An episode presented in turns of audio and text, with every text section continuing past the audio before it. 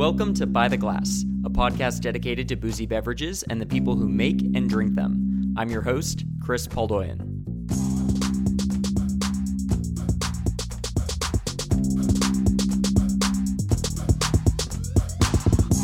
So, to me, one of the most rewarding parts of working in the hospitality industry is collaborating with a really diverse group of people. I mean, over the past like 30 odd episodes that you've all been listening to, I'm sure, with bated breath.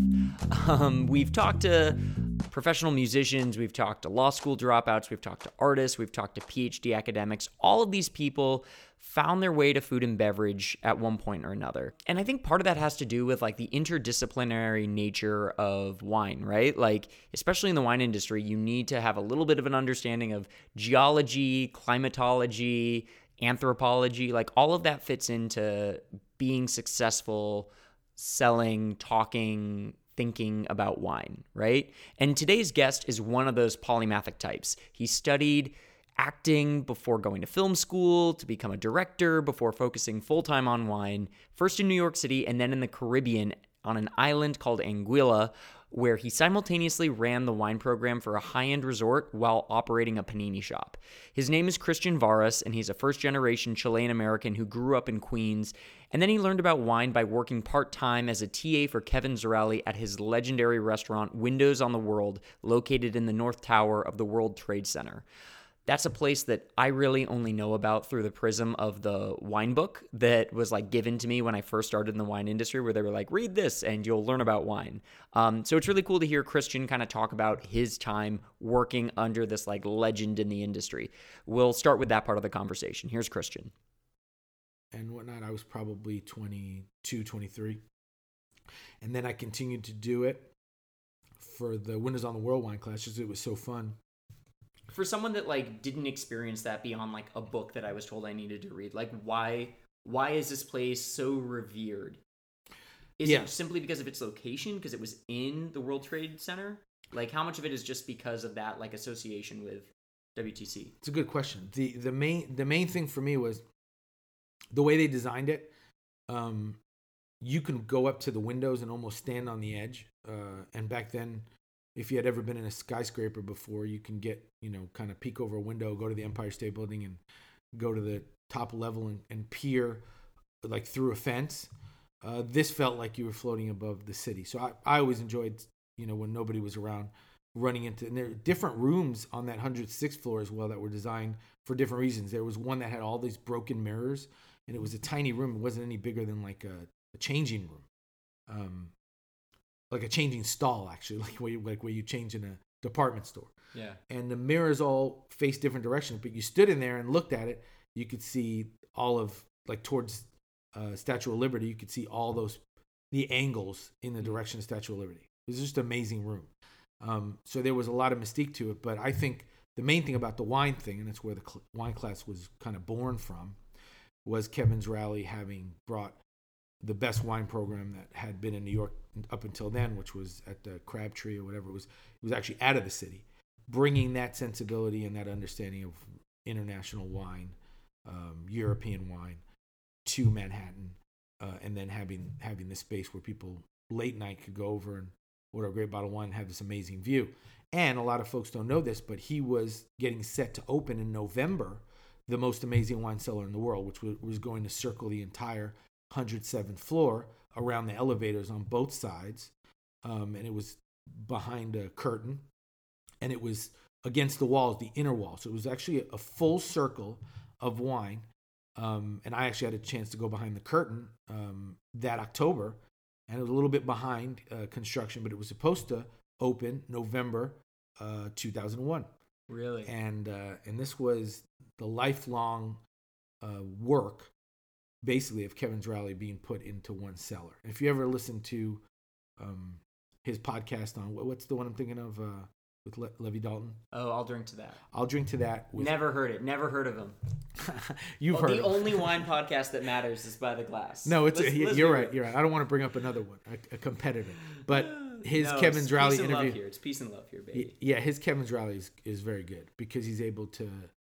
He goes back to when Kevin Zraly was like a teenager and that guy's got more stories, interesting stories, before the age of 30 than most people have in a lifetime. Yeah. And so to work for him to watch how he did that class, and that class was upwards of 120 people.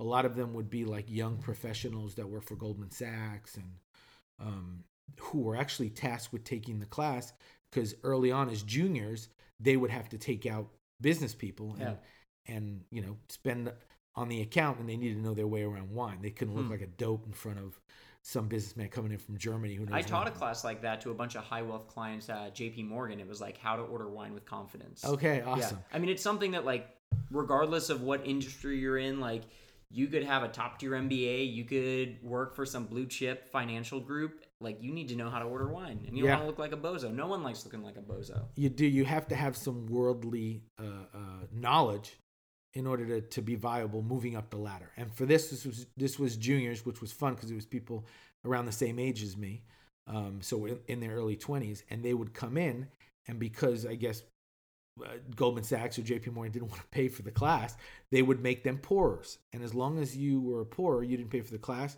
your book, anything, you got to try all the wines Kevin Zraly would pour.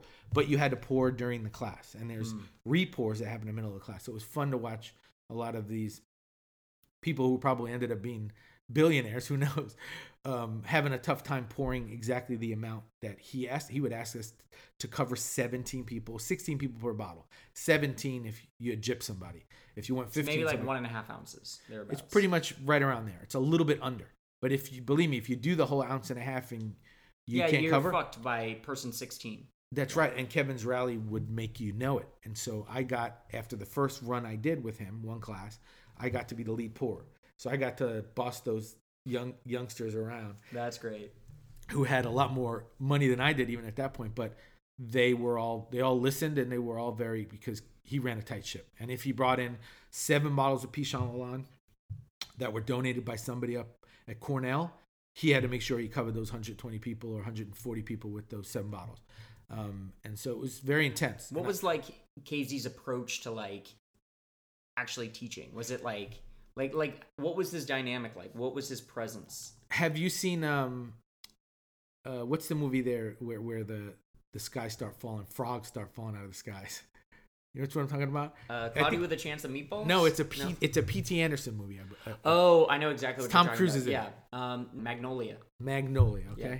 Well, Tom Cruise in the movie, if you remember, when he has like the headset on and he's like a Oh, motivational that- speaker Yeah. And like he's got the room's attention. Like you would, Kevin Zraly's like that dude, except he doesn't do all the Except physical stuff. No, no, no. He's he's more buttoned up, right? Yeah, but he's yeah, very. I can tell you from watching him had done done the class dozens of times. It's never exactly the same, but it's always exactly the same. If that makes sense. His structure is so on point. I think if you that you could you could time a song to his class, meaning he's going to hit the high points at the same time every time, even though it might be different new material. But his knowledge uh, of how to keep a room engaged, I mean, his ability uh, is is up there. Like Yeah. if like if he would ever jumped and started doing, for example, like TED talks just for fun for other people, um, and he had enough passion about what he was talking about, he uh, he could definitely help sell some product or Really? make a movement happen. He's in in terms of people getting behind something or an idea, and uh, and yeah, I've never seen him do the class ever since. Right? Uh, we had the ASA class on the Monday, and then I was doing um, a, a WSET class on Tuesday. And Tuesdays when it happened, so I never got up there. But I remember getting yelled at the day before because we couldn't stretch two bottles in the Alsace um, Loire Valley class Hmm. and so he ended up bitching us all out and i was one of the only ones that had it was my third time doing the class as a ta and i got bitched out well mo- more than anybody because he said i should have known. We should have never opened that second bottle. But the upside of that is i was able to take one of the bottles like you know fuck it. Just take them they're all going to go bad anyway. And so as a as punishment he let us all take one bottle which was kind of like to, to remind us, hey, what you did wrong. So the bottle had been pulled up but not fully out. So I just shoved the bottle back in and I gave it to a buddy as a birthday gift whose birthday is September 11th. And that night we, we ate at Daniel. My first and only time eating at, eating at Daniel. And he was a chef. His name's Ron. And we worked at a So restaurant September called Tees. 10th. On September 10th, 10th. Monday night, we Yeah. went to dinner at Daniel. After a crazy rainy day, my class was in the daytime. I went to a tasting at the Whitney Museum So KZ chews you out Yeah. on the tenth. Yeah. like you fucked up with pouring this Yeah. Mm-hmm. Wine. You're gonna take it home with you. You're gonna drink the whole thing and think about what you did. And Yeah. you're like, I'm gonna go to this restaurant with my buddy, pop this bottle for his birthday, Monday night, living it up. We're doing it. Yeah. I didn't pop it though. I stuck the cork back in. I gave it to him as a gift. I said, "Look, I'm not going to tell you the circumstances behind how I got this bottle, but it's a great bottle. It was a bottle of Hearst uh, Pinot Gris, and it was labeled Tokay Pinot Gris back then. Um, and uh, I can't remember the vineyard site, but it was a Grand Cru vineyard Alsatian wine. And Ronnie drank that wine with me. I think maybe f- ten years later. It was fair. It was probably ten years later. It was it was enough time to wait, but it was like 2011, 2010. Hmm. Excellent. It was Yeah. in perfect shape. Yeah. Which is one of the good things about the long corks in Alsace is I, I never got all the way through the cork when I pulled up the cork, but we just pushed it back in. And you might ask yourself, why wouldn't we uh, just use the same wine in the next the next day? The same, and because he was doing the same class the next day in the evening, uh, is because a lot of the corks were short and we had pierced through, and he was just like, it's not going to be the same product. So, Hmm. and he's a stickler, and uh, and yeah, I, I remember thinking first as the towers fell, thinking about the wine that we left for the f- next class. Kind of dumb in a way because I was No, like- you're thinking like, fuck all that wine we left. right, over. right, Yeah. right. And uh, of course, then the next thing that comes to mind, we were hungover from drinking that much at Daniel. I remember what I drank at Daniel. As What'd you drink? I drank 99 Alain Graillot. um, Some Crozes. Crows Hermitage, Yeah, uh. La Guiraude, uh, killer, and it was one of the only wines on the list we could afford. But we had a couple of bottles of it, and then we went for drinks after. Anyway, I got home very late, so the next selfish feeling was like, oh, it's it's not my tower, um, so I'll probably still have class, you know, because the first plane that hit, you, nobody could be really sure. It looked like it might have been a, you know, Yeah, a s- accident small plane, something. yeah, uh, just yeah, like a small a prop plane or something. And then when the second one hit, I was like, well, I'm definitely not having class now. It was, it's not it's not funny in any way, but I mean, I remember like no, your mind always goes to like trivial matters in those moments. Like the first Yeah. thing that crosses your mind is always something silly. Like yeah, yeah, yeah. So did they just like cancel class, like no more classes, or did they relocate to any space? we I immediately relo- relocated to the Marriott Marquis, Hmm. and that was interesting um, because then we were at we were at the Marriott Marquis for the, for those two classes. Uh, Zraly took time off. It was uh, really tough. He took a, a good a good long time off. Well, especially if you're about to open a new restaurant, you're or you're Oh, about yeah. to open that wine that cellar. cellar, Yeah. uh, the cellar was unreal. Like it had racking that nobody else had seen yet. That guy was always just so way ahead of his time. You think about it, that's 2000, that's 20 years ago. But how far we've come in terms of just regular old Joe appreciating wine or knowing anything about wine, um, it's exponential. Um, and so in that moment, uh, Zraly for me was like a god to listen to. Andrew Bell too. I mean, just a, a genius. Uh, you, I felt like there was nothing that you couldn't answer in terms of wine. And ironically, had never passed the MS exam. Hmm. And Dagorn had told him, like, don't even bother. Let's do our own thing. And that's where that came from. Because although Dagorn was an MS, he really uh, said, hey, we need to find something that fits New York better in terms of education that takes into account every one of these people is working. Hmm. So they were on Mondays and Tuesday nights because those are usually That's the nights wild. you would, yeah. All the classes were on those days. And how crazy was it? That could have been the day before just as easily. I was there till three in the afternoon or two in the afternoon cleaning up. Then when I got out, it was raining like the end of the world, and I had a cheap suit on, which I didn't know was cheap, but it was cheap quality. and it was like a, a wrinkled mess by the time I got to Daniel. They asked me to go to the bathroom. And since it was still wet, and just I had to hold it in front of the air dryers until it was straight enough for me to be able to get into the restaurant. Really? Oh yeah, That's was- fucking wild. yeah, because I got so soaked coming out. Yeah. I went up to a tasting. I must. I, I looked a mess. But I went. I went up to a tasting at the Whitney Museum, which is only a few blocks away from Daniel. And the Whitney Museum every year, well, for the course of a couple of years, had done a tasting called Taste Washington. I'm pretty sure that's the name of it. But at that point, there were already 150 wine producers from Washington. Hmm. Maybe I got that wrong. It might be 120, but it was still a lot of Washington wine producers would come. And I remember tasting every That was wine that was there. like on like the ascent of Washington. Like it was just getting Yeah, yeah, yeah. It was just it was ex, it was growing exponentially from what might have been like 25 wineries to like 100. Very quick. It happened like from one year to the next. Um, so wines like Quilceda Creek and uh, um, Andrew Will and uh, you know wines that had a little more history. Uh, they were like the benchmarks at this tasting. In between, you taste a bunch of great producers that uh, that you know now are a big deal. And I remember tasting through all the wine, and my teeth were red. My teeth Yeah. were like black. Okay, from the day tasting it, luckily it was whites, right? Because it was uh, Alsace, yeah. it was Alsace and uh, and and Loire, and then this was a, a lot of red. I drank a lot of Syrah. It was some of my first great um, Washington Syrahs I tasted. So I showed up with a wrinkled up suit because then I was too cheap to get a cab. So I said I'll just walk from the Whitney to Daniel, and I got there 45 minutes early. But that gave me the extra 30 that gave you time to use the little hand to dryer. dry yeah, to, to, to dry cleaning, up, baby. just to look decent. And uh, we got an amazing table. Uh, there was an assistant som at the time named Danielle. I don't remember her last name, but super skilled. Uh, and she was in my W set class. Hmm. So that's how kind of how I got the reservation, uh, short notice, and such a great table. Yeah. Yeah, it Drink a- some Gruyere. yeah, can't beat it. Yeah. Bread service, amazing. Like those guys did it right. That was that for me as a 26 year old. That was one of the first like amazing meals I had had. 'Cause I'd had good food before, but like that level of service, that level of attention, that level of, um, I guess just pacing Yeah. because it was like it was meant to be a three hour dinner. It's like this table's yours. I love Hmm. it. Like I like that kind of dining. Like Well, it's going away, man. Like, who who's still I doing that? Um, well, right now during a pandemic doesn't fucking matter. Yeah. But like even before that, I mean, you're right. in Houston at least, like I mean, there's always going to be that in New York if you want it, right? But in Houston at least, like we had lost almost every single like tasting menu restaurant, right? Yeah, that's a strong point. Yeah, Like unless you're doing omakase, there's very few opportunities for that like three hour meal, right? It's true. There are situations now, pandemic or not, where before they seat you, like you, you have an hour and a half. So it's like Yeah. you're on you're on the You're clock. on the hook. And I feel like saying, dude, I'm a th- I'm a two and a half hour diner, and it's gonna be worth your while. Don't worry. I promise I'll be better than than that next person that comes in at the eight o'clock spot or whatever. Maybe I'm wrong, Yeah. but but I feel like why can't we just is this negotiable or what? But I think uh, we need more of that. Whereas then you look at like Ziggy from Kenny and Ziggy's, and at the time this was right before his dad passed away, hmm and uh, so it was like the end of last year, and you go into Kenny and Ziggy's, and he's behind that line almost all the time. During the pandemic, if you went into the front area, they were selling cleaning supplies, and they would give you the full spray down. They were doing crazy to go business because he was so well organized. Like they had a That's pickup. wild.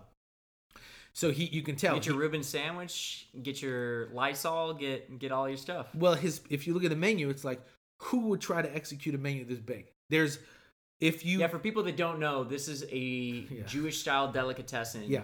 For listeners at home, you know, you can get all of your classic deli style food, but then there's like 20 bajillion other things. Menu's Yeah. like a cheesecake factory menu. does. pastries, yeah, cakes, um, and and yeah, cleaning supplies during the pandemic.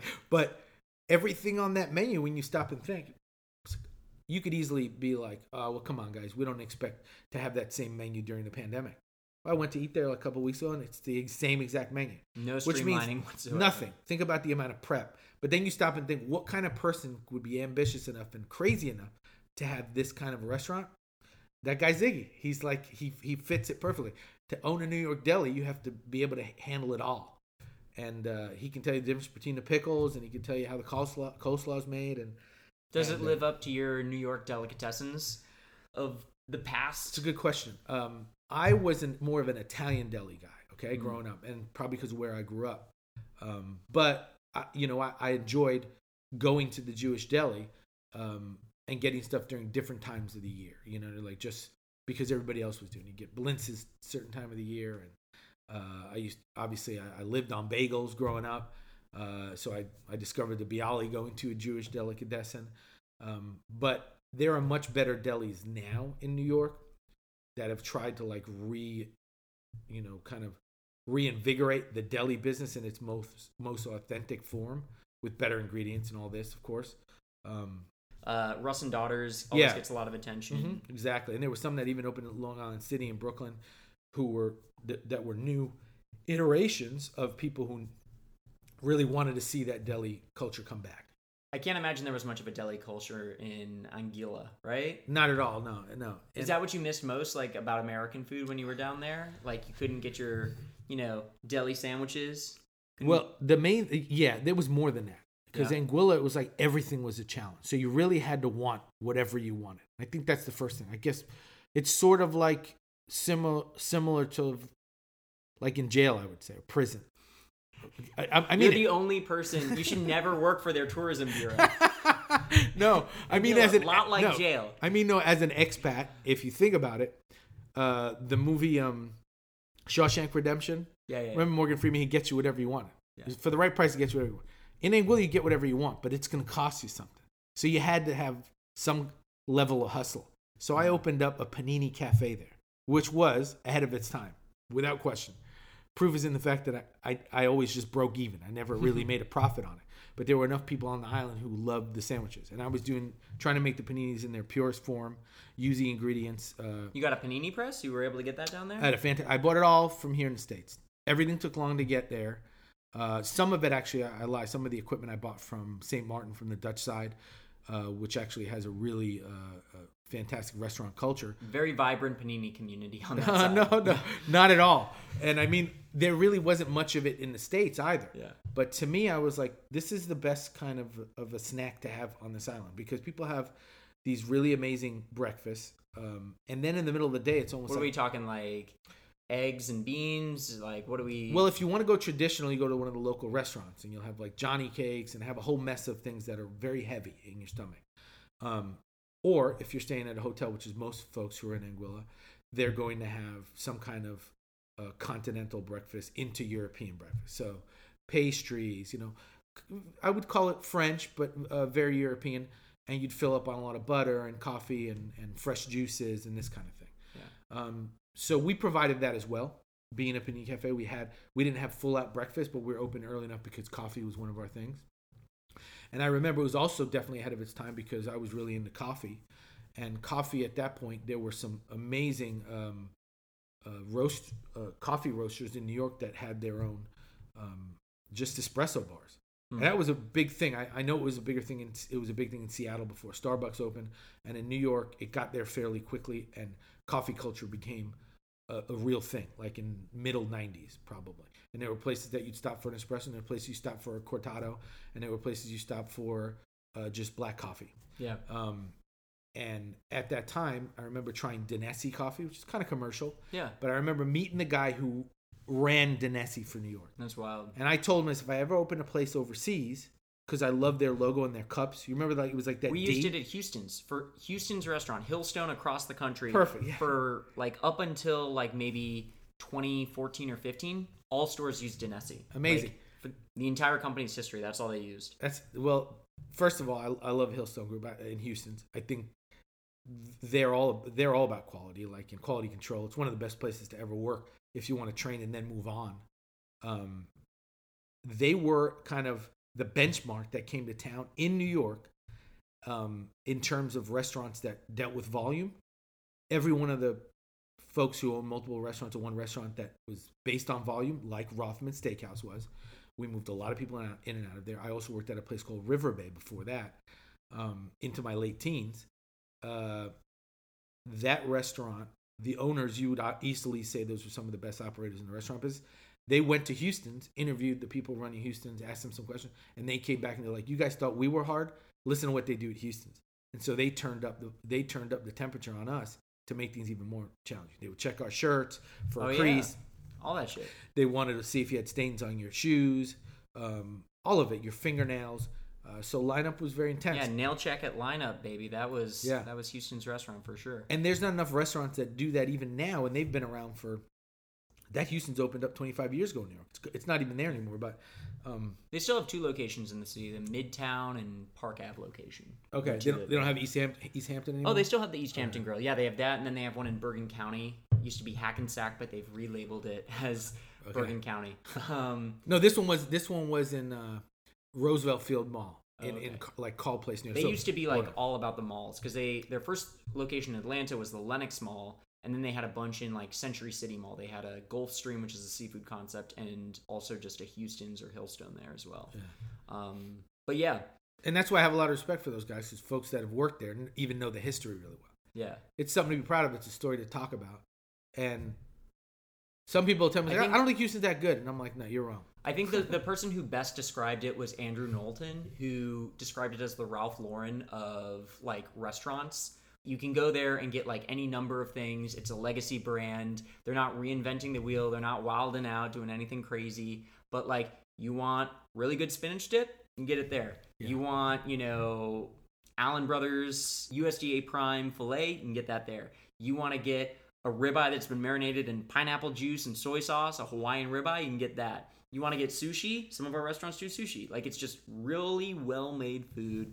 Got Yeah. a hot fudge sundae, Bluebell vanilla ice cream, house made hot fudge, and whipped cream that's whipped to order. Like that's all you need. So good. Yeah. When I think about Houston's, I, I, I always think that would be, and, and I know they've run into issues because they've had to rename some of their restaurants. But that to me is a brand that you put it anywhere in the world, it'll hit, It- and it'll and it, it'll always be working like inside. You see everybody working like a clock. Everybody looks sharp. Everybody looks there on top of. You you know what's wild is we had some regulars who would come into the Houston's on Westheimer and they said that in Buenos Aires there is a Houston's restaurant. Like legit like called Houston's with like all the same dishes. Like they just liked it so much they were like we can recreate a version of this. It won't probably won't be as good, but like we'll fucking put it in another country and it'll do its thing. Yeah, that's I didn't know Yeah, that. that that fucking happened. That's which is good for them. And apparently same thing in Canada. Some some people just like went off and did it up there. and called So- it Houston's as well.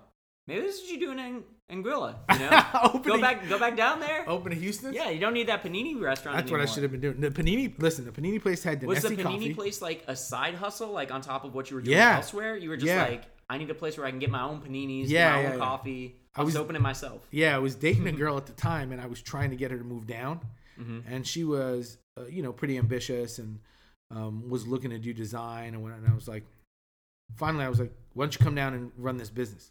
But I think it, she learned a lot from it. I certainly did. It was super challenging running a business on an island in the middle of nowhere where everything is like taxed, uh, you know, tariffed heavily and taxed heavily coming in. Is it just like a flat tax, like a certain All amount, different. like dollar amount on it? So random. Or- no, Yeah, like a certain kind of ham would be like 50%, you know? that's wild. And so you would have to relabel stuff, like anything you can get get away with. So I would go to, over to the Dutch side of St. Martin, which was like a 25 minute ferry ride, Mm-hmm. and come back, and I would have like cheese smuggled in my pants, you know, like a like a like a long log of cheese like Yeah. smuggled in my pants. Or, Or, you, or I would relabel stuff to make it look cheap. wheel of cheese. Well, no, I paid for it, right? But I didn't want to have to pay the tariff on But it. But did you hoop it? What does that mean? I don't even know what that means. Nature's pocket. Oh no, I didn't even know that No? term. Yeah, that have to be. A, I, I don't think I can handle that. No. No, it's like imagine a whole wheel of cheese. It's like how'd you get this? How'd you get this wheel of cheese in here? you don't. You don't want to know. Just enjoy it. Oh my god, you're gonna cut that out, aren't you? I'm leaving that in, baby. I'm you, leaving that you in, better baby. not. The um, the anyway, we tried to bring in stuff, and everything was such a challenge because, again, like they would sometimes just say, "Oh, that's 100 percent," Yeah. but it would be something random, something that they didn't know. Like if you try to be uppity with them at at, at uh, customs, let's say you come over and you you have some tool or piece of machinery that they're not familiar with, that's like default 100 percent. If you don't try to play that sh- play that down. You're gonna get taxed for it for trying to be too smart. Really? yeah. So you're just like, oh, it's a, it's a. Like imagine a you- microwave. No, It's like just a microwave. No, they don't. If you come, let's say you have a circulator, okay? Yeah, yeah, yeah. I got a circulator. I'm, I'm now going to sous vide at home or whatever Yeah. in my restaurant, and you show up and uh, you say, yeah, you know, it's a circulator. What do you mean it's a circulator? What do you use it for? Well, come on, man. You know, it's like for for 100. percent You're getting hit 100. percent So how do you Just you know, around why the way you get around it, it's like it's a blender. It's a hand blender. That's what you just make it up, or you can you can, whatever shape like that. It's a it's a wand. I don't know. Make it up, whatever shape like that. Yeah. You make it up, and they'd be like, okay, okay, we actually have that in in on our list? Yeah. on our list. It's fifteen percent, whatever. Everything electronic, which is crazy because nothing on the island is being made uh, in terms of electrics, right, or electronics or technology. But everything you brought over was getting taxed heavily, and that's to protect the cell phone store on the island, and the, you know the the the music store on the island, you know, that sells um, amplifiers and things like that. Like all that stuff was taxed high because Yeah. they brought it in, paid the tariff, and that's why the prices were that expensive. But the thing about it was, is like, yes, you can get everything, but if you want Tropicana orange juice, be ready to pay nine dollars for a half gallon, as opposed to, I guess it's like close to six now. But fifteen years ago, you could still get Tropicana for three bucks, and over there it was like nine, ten, depending on where you went. Where would you get your bread? You, if you wanted fresh bread, you, there were bakeries. Okay. Uh, and actually, there was a bakery on in Island Harbor, which was all the way on the other side, that was owned by a Frenchman. And there were a lot of expats that were European, who were European, and would open their businesses based on what they knew. And there was a Frenchman that owned a bakery in Island Harbor, and I would have him par off these rolls that were light as air, and not cook them fully because they get finished in the panini. Um, So they were they almost looked like bleached rolls, but Yeah. that but the the yeast I don't know whatever you used made them so light, it, it Yeah. didn't it, it felt like it weighed like a, a large marble or something. That's wild. And then you cook the panini, it would crisp up so thin it would be like a thin crust pizza. Hmm. So the panini was it was never stacked heavy. That's a key on panini. The cheese cheese important, but I was using like cheese. I was buying wheels of Gruyere from the Dutch shot of St. Martin because there was a a KLM flight that would come in every Thursday that was just gourmet goods, and it would be all the restaurants would order, and this one t- t- uh, KLM flight would be packed. And this guy Fifi, who would sell me the European stuff during Valencia orange season, I had Valencia oranges. When I wanted wild. 12, 12 month pata negra uh, ham, I would get it. So I get the everything. plug. Fifi, Fifi is the plug. If he, if he's still around, uh, he's in St. Martin, and he is the answer to all gourmet things in St. was there anything that you couldn't get though? Like one thing that was your white whale, like fucking white anchovies, or No, got white anchovies. Yeah. Always Spanish white anchovies. was there some Hmm. some item that like just never, for whatever reason, you were able to get? Was able to or not. Was not able to get. Seafood was hard in Yeah. general. Well, because you could eat local seafood, right? So the thing there was to eat crayfish, which is essentially uh, a lobster, spineless lobster. So it's like Mediterranean lobster, but they tend to be on the smaller, almost langoustine side. Hmm. That's flavor wise, okay. But the, but the way to explain it is, it's the best tasting lobster you ever have. So when you're on the island, you're you're eating crayfish. So Yeah. that's what's caught. You know, that's what what's in the waters locally. That's what you're gonna get. Triggerfish, things like this. So you ate was was local. If you wanted something from the outside, you're gonna pay a pretty penny. So, So if- like tuna, like was that something that was no, you can get that. accessible? You Yeah, because we had the tuna? Atlantic. We, we had the Atlantic side of the island, Yeah. and you, people would fish out tuna. Uh, so we had some places that did sushi on the island and did, and did it fairly well, except they were using different things for it. But if you wanted to get something like how we'll get something shipped on ice in Vegas or New York, let's say you wanted to get abalone from Chile. Yeah. If you wanted to get that, that was going to cost you a ton of money because I can't even imagine what the transaction would look like if you were trying to bring it through customs. They'd be like, "Why are you trying to bring Yeah. these?" You know, Yeah. because they have conch on the island. Yeah. So that's also like a connector mussel. It's also like a, a Mm-hmm. mollusk. Um, and so you're bringing abalone. It looks like this huge collector, connector mussel. And before you trim it down, sometimes it looks dark on the outside. So they would know that Yeah. it's like, Conch. Yeah, what they might they might think it's conch. Yeah. So you're better off saying like, oh, I'm just bringing this conch. To them, it would make no sense. Like you get conch on the island, Yeah. but you just say it's some exotic conch. I don't know. so, oh baby. So, yeah, I imagine that extended to wine too, right? I mean, we're talking about these things that you can't get or that are hard to find. I mean, was it a KLM flight where you would just like smuggle in a couple bottles of like Coche-Dury or like what's the vibe? it's it's so wild west it's hard to explain how wild west it was because you're basically working three weeks out minimum okay? Like if you have an idea for now don't get me wrong there's distributor there's one distributor on the island uh Grands Vins de France and there's tropical distributors which is like the more commercial like they also do coca-cola and you know bottled water. So those were the two on the island but the rest were either connected to another island like martinique or st martin and then they would have a representative on island. The reason I explain all this is because as long as you were getting it through them, you were looking at final price. You didn't have to deal with anything. It was going to be the price that's set on paper, and they were clearing it for you, delivering it to you. Amazing. Keep in mind, this is like 12,000 people on the island at this time. Yeah. One road down the middle of the island, one, uh, one uh, traffic light, one traffic light in the entire island, Hmm. which is in the in the valley. And uh, you could basically get around any time of day without traffic, without trouble. So that was convenient. So for deliveries and whatnot, you can you can call for a hot shot and you can get your because for the most part, it's it would be never less than twenty minute delivery. But but I can't imagine they had too too much on hand, did they? No, uh, but the larger distributors knew what moved, and the understanding of how those guys ran inventories is kind of uh, amazing. Like I would put them up against anybody who's a programmer for a distributor here in, in the U.S. Uh, even if you're out somewhere remote, um, and you're very good at keeping the right inventory for your clientele and for the folks in in your town. Over there, these guys had to be so far out in front because, like I said, if you have an idea and it's coming from overseas, it's a three week turnaround. That's at best to get it over on a reefer, get it over on time. They get it cleared through customs, not have it sit outside on the dock over the weekend where it'll cook because there's almost zero, there was almost zero respect for wine unless you were willing to pay somebody who's over at customs, who was in Yeah. receiving, to get that put brought that pallet at least undercover, not even an AC, undercover. So your job was to get that cleared as quickly as possible, and that's what the challenges those distributors went through. But because you were also allowed to buy direct, which is completely mind blowing, but it's almost like go for it. It's like the cha- it's their dare. Go for it. Good luck doing it because what you had to do is consolidate um, containers overseas. So you are almost your own You're- importer. Yeah, you're self-importing. You're self-importing, and so the logistics behind that. Keep in mind that your purchasing department within the hotel that I worked was huge. The warehouse was huge, so they were able to fit boats in there if you needed. Uh, but they were always buying equipment because all of activities and foods and all this stuff. So we had huge walk-ins or whatever. So we were well equipped, and we usually use containers with ACs, with split unit ACs or window ACs, uh, cooling it down. They were containers that had been used to bring in the, you know, the the beach furniture or the catamarans, whatever.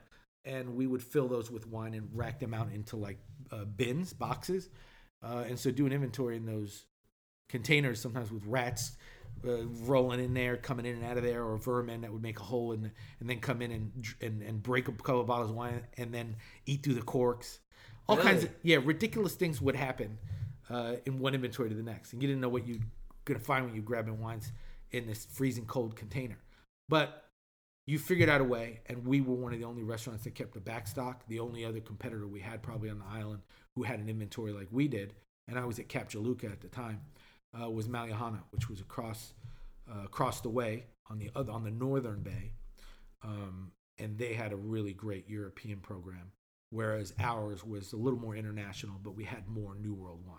How many people though, like when they go to these Caribbean resorts, are drinking, you know, the kinds of wines that maybe you and I would seek out when we go to like a nice restaurant, you know, versus just like they want to have like some cheap rosé to drink by the pool. It's a great question. Like, Well- you you you are a man of integrity. You want to bring in cool wine that's exciting and dynamic, versus like people that are just using the wine program as almost a commodity. You know, a commoditized wine program. Yeah, yeah, yeah.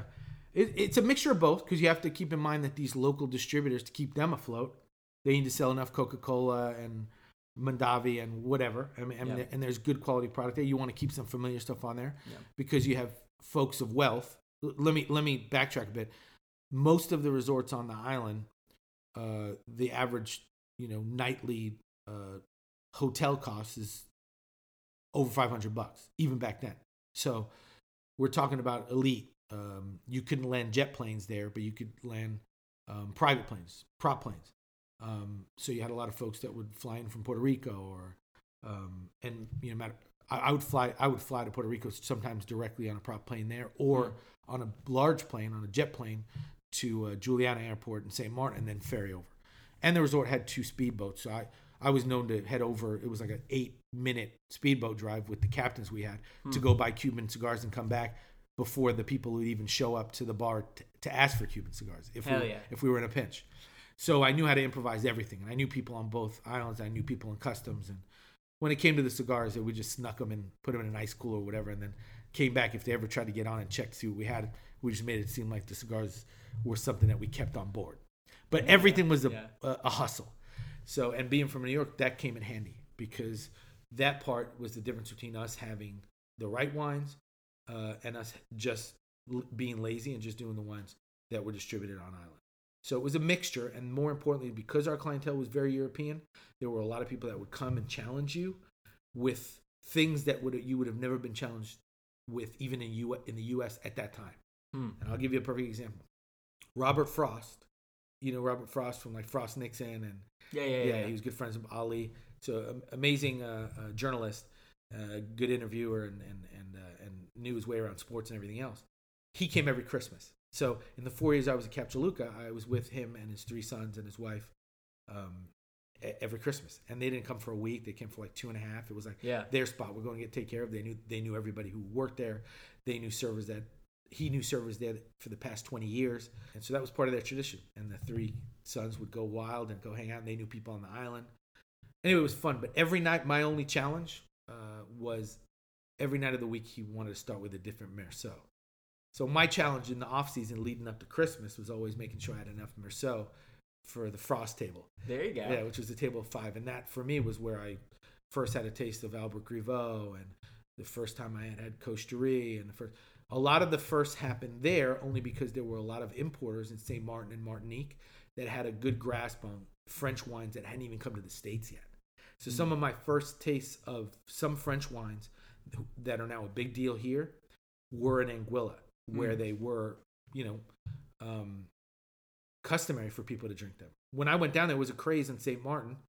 Uh, this was 03, where everybody drank Domaines Ott out of large format.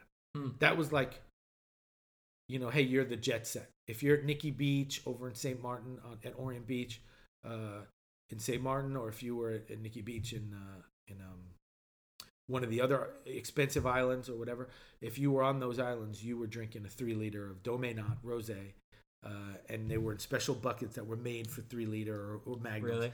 And everybody around you, you didn't ask questions. People just walked up with a cup. It could be a stranger.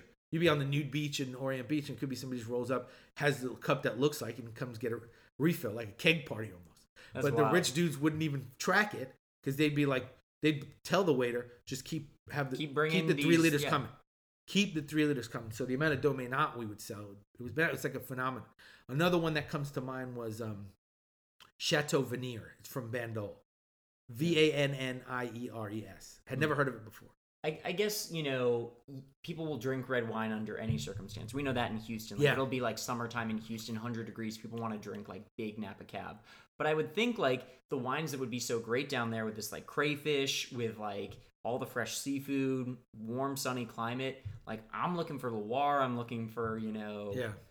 you know some really racy white wine, champagne. I mean, was that much of a thing? Yeah, champagne was big, um, and because a lot of people were there celebrate, so champagne was big.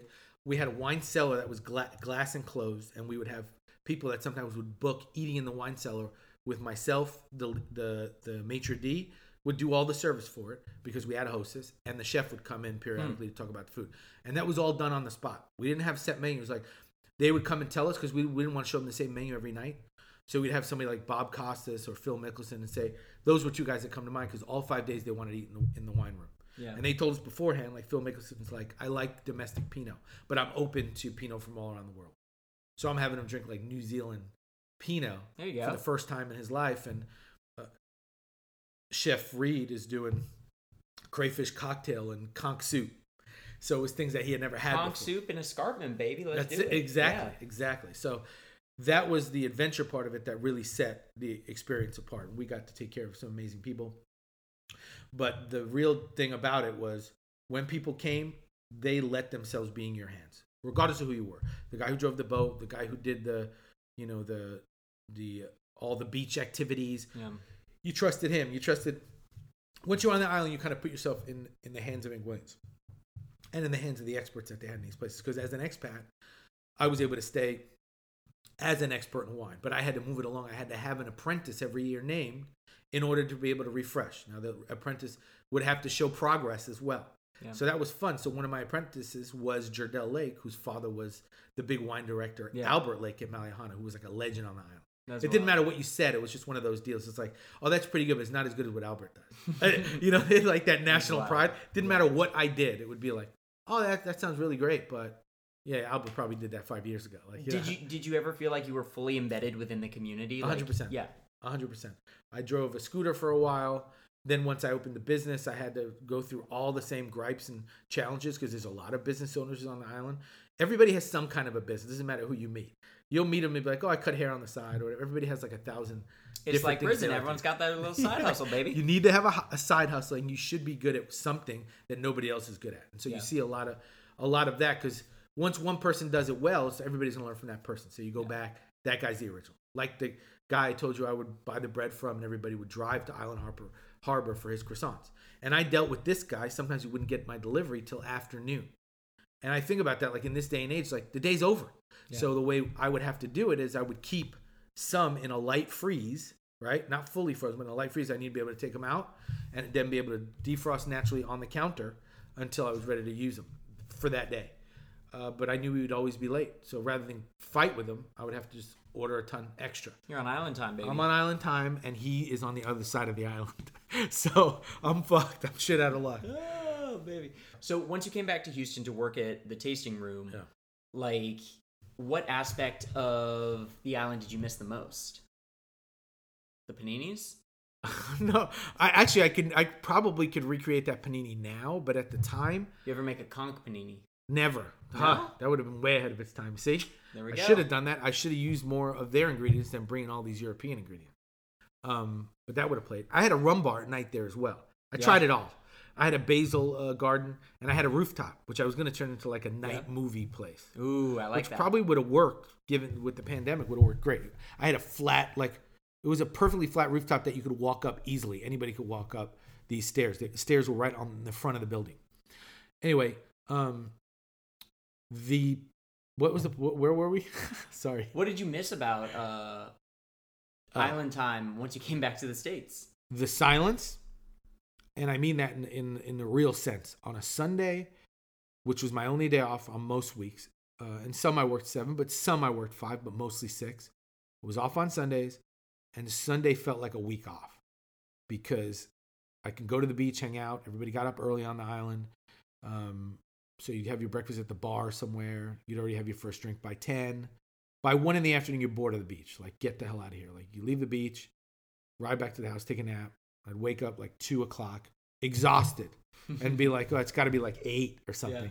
It was just two in the afternoon, so there's more things to do. Yeah. Smoke a Cuban cigar, go see one of the distributors. Where are they? Because they're usually working on the weekend too. Yeah. Ev- One thing glides into the next. What I missed most was the pace of a day off because it lasted. It felt like a week. You were dying to go back to work by the end of the night. Oh, really? I'd make myself go to sleep at 9:30 at night with the idea of tomorrow's Monday. I'm going. I'm going to be at work at 6 a.m. yeah. And I had to be at the Panini Cafe at seven every day anyway, so it wasn't that big a, big of a Yeah. stretch. But I loved being at Cap Juluca at 6 a.m. before most people got there, as the breakfast crew was getting there, and watch the sun and sit out there. And sometimes the, some of the folks that worked in the kitchen would be line fishing for like Yeah. little crappy fish that they would cook for themselves All during right. family meal because they didn't want to eat the family meal every day. It, it was just amazing. Like I, I always, I lived in a place called Swing High. The whole four years I was there. Swing High is one of the highest ele- parts on the island. It's a very flat island, but from there I can see in every direction. And down the block from me was Pyrat Rum facility.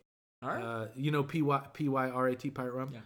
Um, and the rum was excellent. I mean, like most of the better hotels would give you a little skinny uh, on your pillow, you know, every night or whatever, like for I don't know if to taste in the morning. you don't need a chocolate mint on the pillow, baby. You need, You get a little, bit, of, rum. a little bit of Anguillian rum. But that was right down the block from me, so there was a lot of tourism that would roll around there. In Mm-hmm. fact, good friends opened a restaurant right near above uh, that area that was like in a plantation home. Uh, that's still one of the best restaurants called Veya. Mhm. And to this day, that was the very beginning of me knowing that a big part of what my career needed to be would be doing like uh, either vocational vocational advice or let me help you find a place or connect you with the right people. Mhm. That's where my New York sensibility came in, but also my want to connect with people when I first meet them in this business in a memorable way so that later on it could be so much easier for me to collaborate with them or work with them if if if it came to it. But I imagine like taking care of so many people in a resort setting sets you up well for working at a country club, right? Yeah. Because the mentality of someone going to a country club, there's that same kind of like not quite ownership, but like sense of residence that someone feels when they go to a country club. Like it feels like an extension of their home, much in the way when you go to a resort, especially if it's a resort you've been going to for many years, like you feel that that that sense of ownership. You feel that sense of home. And lots of people once they are let's say they get into that uh range of wealth where they can kind of dictate what they do at all at any given moment and probably take their private plane wherever they want as well. They are definitely creatures of habit, uh, almost to a fault, to where like the same routine happens every year. They summer in the same places for the same weeks, and super predictable. If anybody ever wanted to take them out, they'd be easy to track Yeah. because their years live exactly the same. And so Anguilla, Cap Juluca was just part of it. And I would say the same at other comparable resorts like Cuisinart and Malliouhana. However, we had some famous folks like Robert Frost, and we had uh, uh, some actors and, and whatnot who would come every year for Christmas and spend a good time. The beauty of it was is I would take notes, mental notes and written notes on what worked the previous year, and I would try to build on that experience for the following year. So I was ready for them when they showed up. It was exciting. It was like a reunion. Um, and that's what made that resort so fun in terms of the cyc- cyclical nature is even the people that were tough that I didn't want to see, I'd have to mentally prepare, but I knew they were coming. Yeah. And then fast forward to the country club. Now all of a sudden I have that situation on like hyper speed, free, hyper frequency, because you have people that you see sometimes three times in a day and more. How people coming in three times a day? There's people that would spend the whole entire day there at, at, at the country club. And Hmm. that's something that was very foreign to me. I had never been a member Yeah, of a country club. Yeah. So that's not, it wasn't my world, but to see it at a certain age, for example, some men after retirement like to be hanging out, talking about sports. And so they spend time in the locker room. And the locker room has nice seating and a bar and the whole bit. Uh, so in a country club setting, you can really get everything you need there. You can play, go play a round of golf and hang out and have some drinks and watch the game, and then go have dinner with your family. So th- there are some folks that would park their day in the morning and That's leave at night, or not. so that's different than Cap Juluca, but also at Cap Juluca, you would see people multiple times in a day as well. So to be able to show them a different face because the hours were crazy, you'd see them in the night buffet or whatever hmm after being on the beach all day, they're exhausted. You knew not to overserve them. So you take care of them as well. It wasn't always about the hard sale. You wanted them to survive into the next day. Because Yeah. people all of a sudden who take drink for sport at home on a day off, when they're on vacation, they really go hard. Hmm So sometimes they'll have a hangover in the middle of the day and recover from it and start all over again at night. Uh, and having to deal with folks' safety in a, in a way was very comf- comfortable in a resort because you know they, they wouldn't leave off property. So you knew at the very least, as long as they don't try to swim, uh, you know, they, they wouldn't die uh, Yeah. or, or hurt themselves. But you know, plenty of scooter accidents, silly things like that, and folks acting stupid or ju- ju- trying to jump off a boat or anything. Like that. But that was the extent of anything bad happening, and it was like it was the on the thing at a country club, though, right?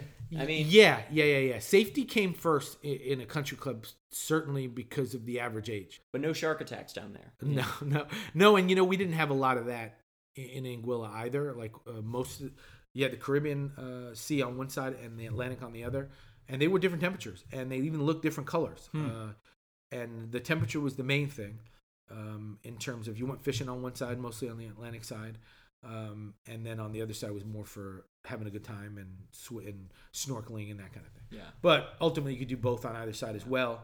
Um, and we had 33 beaches on the island that were all public. There was no no such thing as private. Even the nude beach? Uh, well, there was no nude beach in Anguilla, but there was in uh, St. Martin. Mm.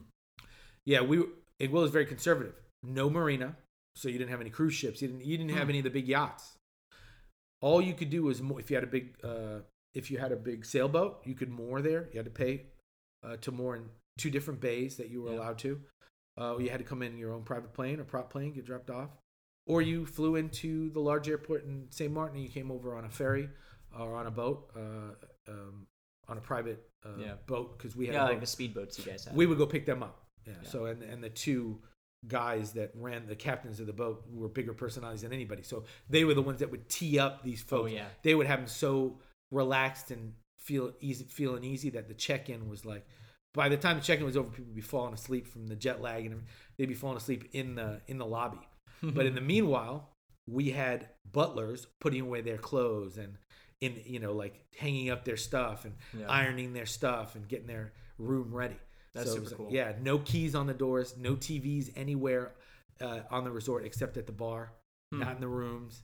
Uh, so it was about like you know, go hang out on the beach, That's awesome. know? That's cool. and, and that's what that that's what that island really is great for. It's just relax time, read a book, uh, and be around other people that come in December. December was a big deal because it was all the same people. So they looking around the room, and just like a country club, everybody's sitting in the main dining room, and they're all looking. It's like, oh, look, Kevin's back, or this guy's back. And I even had this. Is, I will name drop this person. We had Nancy Silverton from La Brea Bakery, and we would be able to attract really great chef talent and really great som talent and winery uh, folks like principals because we would do our gastronomic celebration series. It was part of a package. You pay to go stay at Capsule seven days, and like two of those days would be a weekend where we would do a wine dinner on the Friday and the Saturday, or was Saturday, Sunday, whatever it was. It was two wine dinners with the same winery, mm-hmm. different menus, and you and you could go to both if you wanted. We, we hmm. made both of them different enough. Yeah. We had the most amazing people come down. We had Nancy Silverton come down, and she came to my panini cafe. Hell yeah. And she loved it because you know she did sandwich Thursdays at her place. Mm-hmm. Um, you know she had restaurants as well, and the sandwich Thursday was huge because there was a gourmet sandwich. There was only one that they would make, and you would come in and it didn't matter whatever it was, you you tried that sandwich. Hell yeah. I never lived in LA. She, I, I read it through her books and Yeah. her explaining it in front of the Cap Juluca guests. But the day after the first wine dinner, the next day she came to my panini cafe and tried a little bit of all of them and gave me great critique because I was using really great ingredients. And my tech, my trademark like um, signature sandwich was uh, the Yeah, what's the CV special? the CV. And this this one I can't remember what I called it. I want to say I called it the fondue panini, but I, it wasn't that simple. It had a better name than that. But it was Rosette de Lyon, which is a salami you get from Lyon, um, and you can slice it super thin. We do it on a slicer rather than by hand because you, we wanted it paper thin. And we did uh, uh, raclette cheese with it. Uh, so we'd lay raclette in there. Of course, it would melt, Melt, yeah. beautifully in the panini. And it had sliced cornichon. So I actually had a cornichon slicer. So I would take good quality cornichons and slice them down and make them into slivers. Mm-hmm. Spread those slivers out. And the last part were pink lady apples. And I would slice those on the slicer as well. Yeah. And then cut. uh, Get Could you get thin those? slivers. Like Yeah, I get those as well from Fifi. So- Fifi, our and- boy. yeah, and pink lady apples are grown in different places, but these were almost like champagne. Yeah. So basically, it was fondue in a sandwich. So in that sandwich, on the bottom was the raclette thin layer, Rosette de Leon, the sliced cornichons that would melt into the cheese, and the uh, pink lady apples for crispness that I would add after the fact, after the panini was pressed. I would never do stick them in nice and cold and fresh, and they'd warm up, but they still Yeah. have a lot of crunch. And you'd bite into it, it was like a fondue panini. That sounds amazing. Yeah, and Nancy Silverton said it was a it was a fantastic idea. She asked me what how I thought of it, and I said simple. I thought of different cuisines that use cheese as their main ingredient, and the combinations that worked. I figured out how I could engineer that into a panini. Did you ever check to see if she stole that sandwich idea from you? No, and I hope she did, because uh, honestly, none of it was. I felt like oh this can't be redone somewhere else. I almost wanted. I, I invited Yeah. people to. There were a couple that would come from Georgia every Christmas for like two of the four years, the last two, and they said they had a bee farm, and that he was like a finance guy. They had lived in New York. We're gonna try to, you know, lean into this bee farm thing, and um, and Like on an the prop- apiary? like a like like bees, honeybees. yeah, yeah, making honey. Yeah, so they're Yeah. making honey, and and and they, they had a, a huge honeybee farm on their property in Georgia, and they said they wanted to open a concession, like a, a little restaurant there to order food. So he straight up asked me, "Can you send me your whole um, menu and product list for Jokahu?" That was the name of the ca- cafe, and I sent it to him. I didn't even second guess it. I was like, "I'd be honored Yeah. if you reopen that and it was successful." Seeing that mine mine was open almost two years, seeing that mine never really hit it, it was sustainable enough to keep everybody busy. Yeah. But I'd love to have a lot of And those it brought the lady down with you, right? which was a great. I got to roll. Oh, you got to scoot. We're gonna have All to right, part baby. two this. Part two this, baby. yeah, I love it. Cool. we, we we barely got got Tank Willa. we, we made it there. We made it there. All right. As you can tell, Christian is full of great stories, um, and we're going to keep digging into them. So, uh, next week, we're going to drop part two with Christian coming back to the States, working at the country club, and then pivoting into distribution. So, uh, lots of fun stuff. Really looking forward to getting into it with him. And you can subscribe to Buy the Glass wherever you stream your audio content Apple, Spotify, Google Play, all that good stuff. Uh, and we will see you next week with part two.